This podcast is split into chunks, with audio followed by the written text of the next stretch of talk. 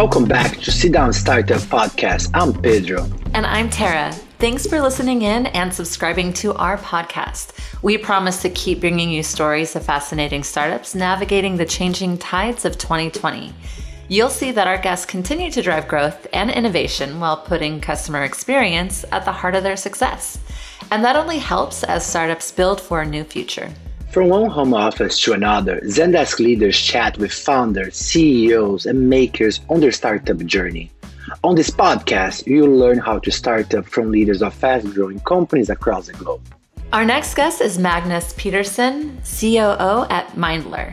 Mindler is a startup founded in Sweden. Their solution connects individuals with more than 150 licensed psychologists. Mindler's vision is to break most of the barriers that patients face when looking for mental health care. This startup has been helping people before the pandemic, but has become even more critical now. It seems the world is focusing on the importance of mental health care these days. To chat with Magnus, we invited Warren Levitan, SVP of Platform at Zendesk. Warren is a serial entrepreneur, passionate about building startups. He has two decades of experience, and on his last venture, he founded Smooch, Zendesk latest acquisition that today powers our social messaging product. Are you ready? Let's sit down and start up.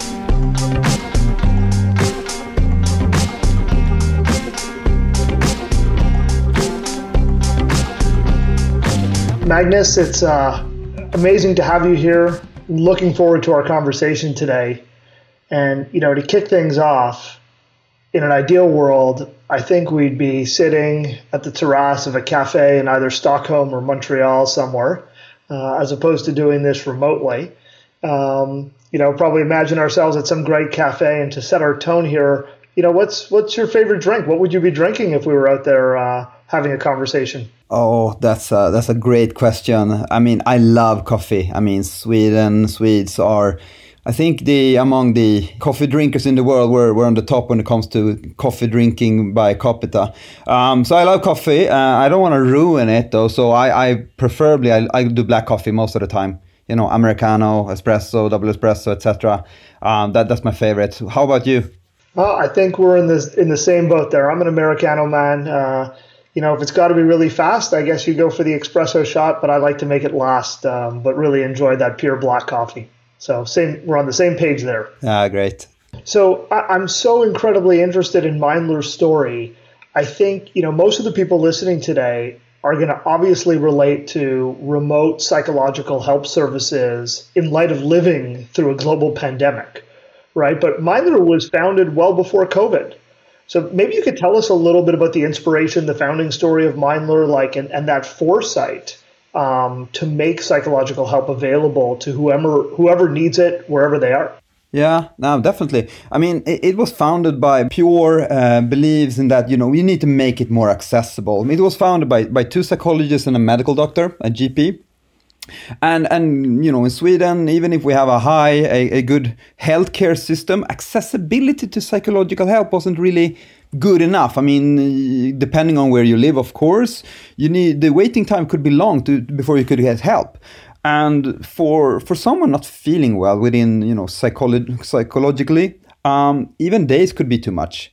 So um, you could you could literally get the same treatment now by meeting digitally. And I must also say add that you know even better treatment with t- today's technology. Um, so they felt the urge to get started, um, and of course we, we do have some some other digital players within the medical field, like doctor wise. But we, we believe that you know you can get the same treatment meeting face to face versus digitally. And so, how does that accessibility um, relate? Sort of when you're doing it digitally versus in person. What are some of the big changes? Is it um, you know time to get into an appointment is it just about less travel time what are those different variables that change yeah, so there are many ones. That basically, I mean, Sweden is a big country, uh, large in terms of area, and and, and not populated uh, that dense uh, in in the northern part, so to say.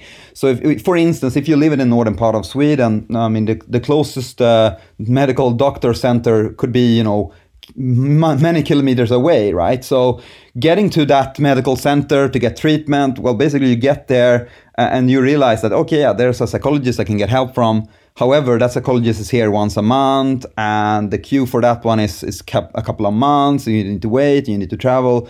by by uh, you know uh, making it accessible online and you know can, you can book appointment you can select a psychologist that that fits your need and has the specialties and and, and you know the treatment uh, um, capacity that you you're looking for I mean, you, you, you basically get to choose uh, who you feel that you can trust, uh, and you get to try it. And we we promise that you can get a, a booked appointment within 24 hours. And so far, we've, we've managed to keep that, um, which is which is great. Within 24 hours sounds massively impactful for psychological service and care. I mean, that's a game changer. And, and not only that, you know, even if you would be able to travel, and there are many cases uh, that we treat people that they don't even they are not capable of leaving their home you know they have social phobia so you know then you don't really need, need or you, you can access it from your couch um, or if you work somewhere you know you don't need to take a day off to go to to see a psychologist you, you can just you know tap in on a on a break uh, and meet with a psychologist we have many of those cases amazing and and, and clearly clearly the company is onto something because you've enabled more than 100,000 digital psychological visits um, already in under two years or just over two years. I mean, that that's huge to me. Um, and when, when you think about that and you think about some of those keys to success around whether it's, you know, attracting customers um, to operational scaling, right? What are what are some of the key elements that you guys look at as uh, what you've done really well, what you what you've learned has been key to your success? Yeah, I mean that that is some decent numbers. We, are super happy for that. Uh, you know, without without doubt, and and this is just the beginning. I'm not gonna give away too much of our secret recipe, but but uh, you know, I believe in a few things, and and that is a little bit. I think that we are now. I mean, we're changing the way how you can get help within healthcare. So not just mental health, so to say. Um, and I think each interaction that you have with someone who's not feeling fine is very delicate, right? So our psychologists are, of course, you know, they're professionals within this, but we deal with um, tech solutions, and you know, sometimes tech is not really on your on your side. Um, so then it's it's crucial to have the best in class customer experience as well for for the patients and help them out. Um, and given the current situation we have no problem in attracting patients to come to us, but it requires some more to, to get them to trust you and to carry on getting treated as well. Uh, so so there, there's a combination of things. So everything from the you know how you meet with them on a customer um, experience, the psychologist, and everything. So we we do. Um, we have combined it all, uh, and you know we're quite happy with those hundred thousand. But we look forward to to be even further on uh, expanding that and increasing that let's double click on the customer experience point. Um, it's one of the reasons I was so interested in this conversation. You know, I've worked in customer experience for probably around two decades, um, all sorts of industries, but I've never ever even thought about how CX plays a role in psychological treatment. You know, whether it's you know pre-treatment, during treatment, post-treatment, because we think about this in CX, right? Before, during, and after all the time. Um, any unique challenges or or elements of customer experience in, in this in this space uh, that you've seen? Yeah, I mean, as mentioned, we, we our patients are not feeling you know the hundred percent at all times. Uh, one key thing that, that we noticed that it you know as few touch points as possible is key. You know, you don't want to bother them and ask them about things. If things are not working you know you, you need to sort it out and help them in, uh, in the best possible way. So our customer service team they, they are they're doing their best uh, and helping out. But but i also believe that you know um, we are dealing with people that are not feeling well but they're also in different ages.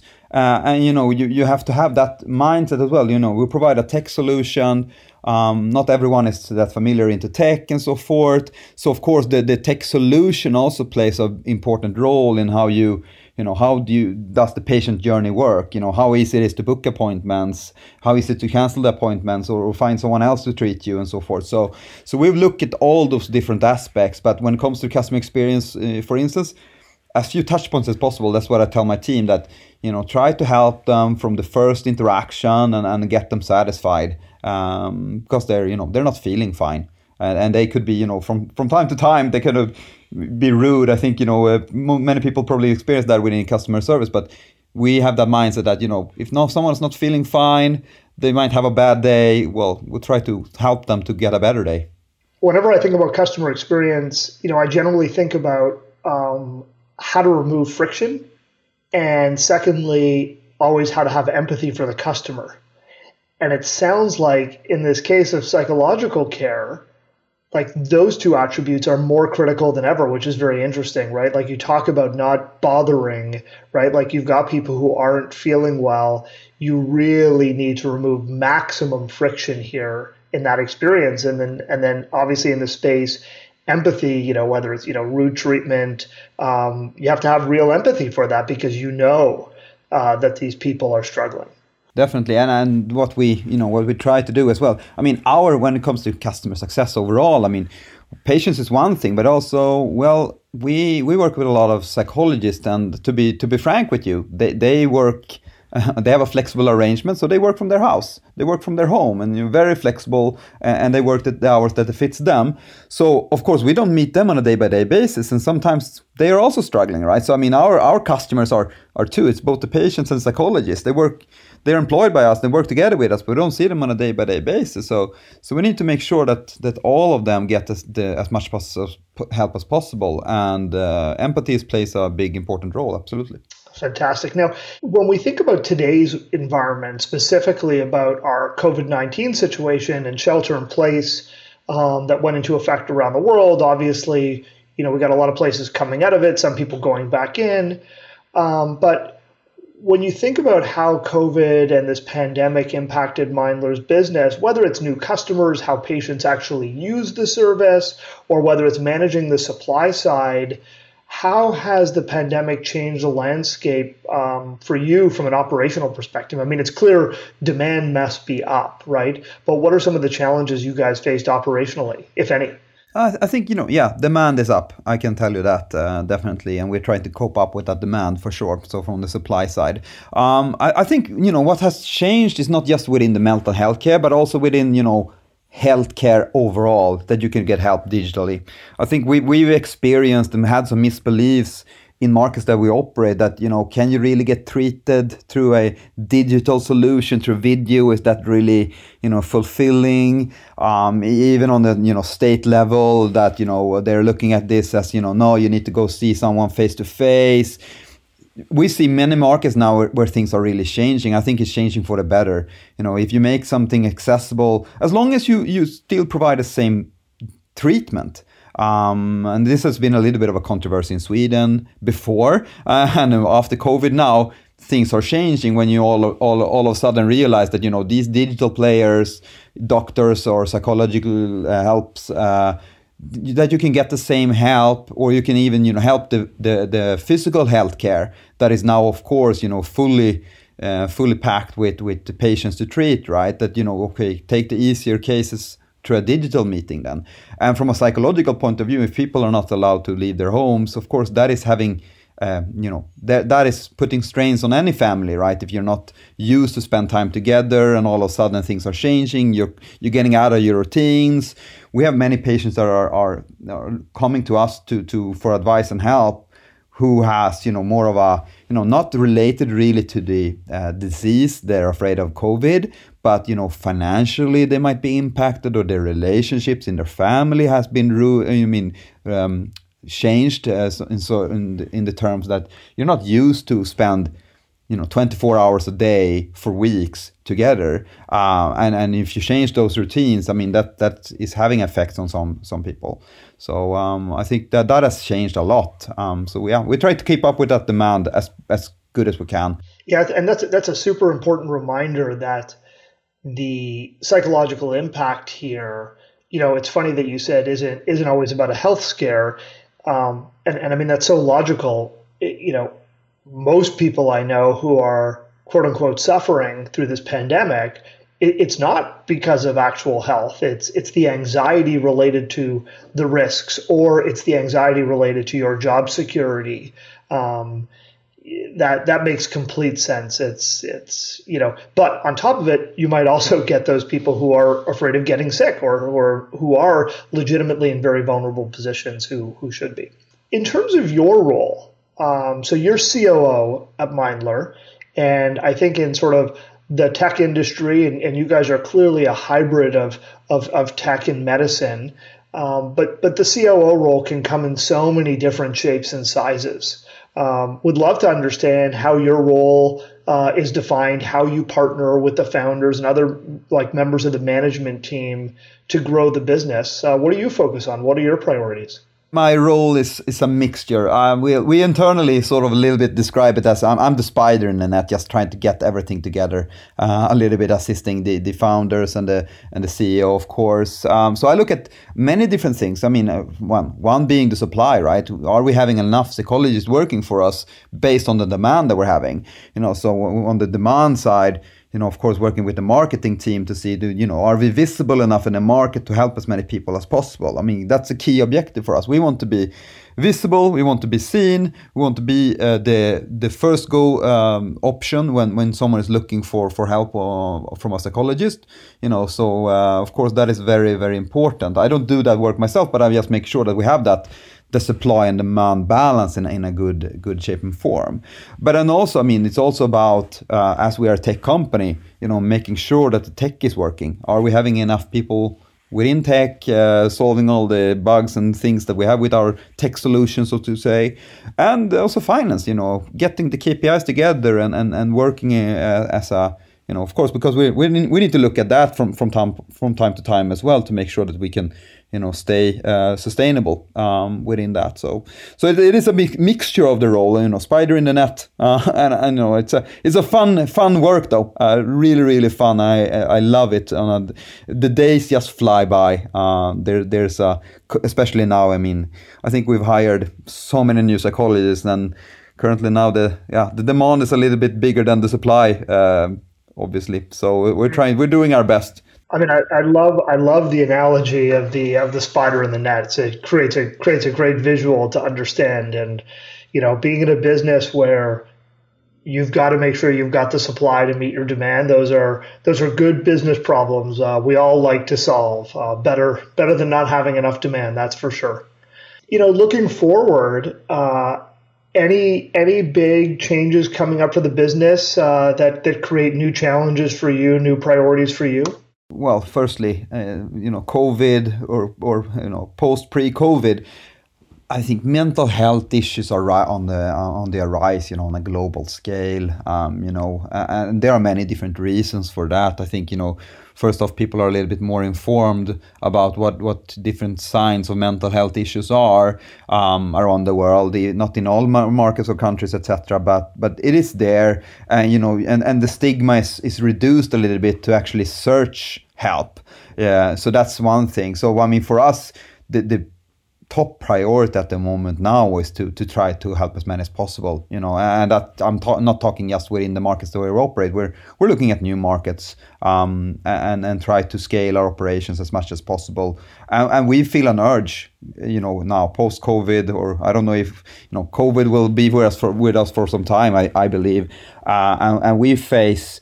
I, I, we believe that we face a pandemic within the mental health issues. Uh, it's coming our way. Mm-hmm. Yeah, that that resonates with me. Um, we've we've seen mental health around the world. I mean, you know, understanding that it exists, talking about it more, uh, just bringing it to the surface, I think, has let everybody understand that this is a, a systemic issue we have in society. Definitely, definitely, and I think you know time is of of essence here. Sweden has been a little bit uh, criticized, I guess, for for not really having a full on lockdown. I've been quite happy uh, to be able to actually get to the office. To be frank, for us, it's been very important for the full team to be able to meet together. Um, we have kept our social distancing even in the office but it's been very important to be able to to cope up with the demand that we're having to meet face to face and and carry on the business. So um, it's been challenging, but at the same time very fun, and, and we look forward to to expand further on and and provide the service to to more people. Well, this, this has been a great conversation. I've loved learning about the business, about some of uh, what you're doing and your priorities. You know, as we as we close out here on this uh, quick coffee chat, um, you know, we definitely live in a time when empathy is more important than ever. You know, whether it's it's living through the pandemic, whether we see you know what started in the U.S. but manifested itself globally in terms of you know racial justice. Um, empathy is just is is up on everyone's agenda. And so I'd love to, you know, maybe you could share a personal story about some time in your life, career, personal, um, where someone showed you, you know, some unique kindness or empathy. I think it's a great a great way to close out. Yeah, I've been I've been living in some different countries. So so uh, well, coming up from Sweden, you know, the, the, I, I, believe in you know doing good, you get good back. So but but I've been living in Africa and many other uh, markets as well and countries and so, so forth. So my my personal experience, you know, when I really like I was so touched by it is I was out traveling with a friend in in Asia, like backpacking. Uh, this was during during my university change period um, with a university in Asia, and so we we took some time to to travel and during this travel, my friend fell sick, like literally really sick. And I mean, when you're out there in the outskirts, in uh, we're actually at that point in time we're in the Philippines and and quite far. Uh, out on a remote uh, small city because I wanted to go surfing. I, I love that. But so my friend joined me and we went there. It was a very remote location, small city. My, my friend fell sick and you know, uh, well, obviously you're not from that market, you're not from the country. So, so you, how do you deal with that? And where, where do you go? And, and we the, the, day before we met with a, a, really nice guy. He actually looked a little bit like Barack Obama. very funny coincidence, I would say. Um, a, guy that, that just took us on his motorbike and, and like a taxi service. So when my, my friend fell sick, we had um, well, this was a bit before the time. Well, we exchanged his the numbers. I think you know a little bit uh, post the social media, and you didn't have any you know Facebook and so forth, or maybe that was around at the time. But nevertheless, I think we had a, his phone number, but we had agreed with him that we would meet the day after because we wanted to go to the city for you know having a dinner. So well, my friend being sick, I met up with him and. I explained to him like, oh, my friend is really sick. We don't really know what it is. She, she's not feeling fine, and he he really like he took it on him like on a personal level really to he, he took her to the hospital. He was you know sticking through the whole night with her helping her out and making sure that she got food. So so i, I you know i was super touched by that uh, and still are. And uh, we are still in in contact um, each year. Um, you know he sends greetings i send greetings. So super nice guy. Um, he looks like barack obama so.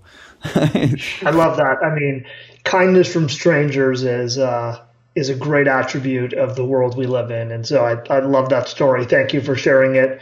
Um, and thank you for sharing everything else about yourself and Mindler. It was great to chat. Thank you, and this has been a, a great chat, even if it was uh, on remote. But you know, we believe in remote, so uh, I think we can That's have right. a good conversation anyway.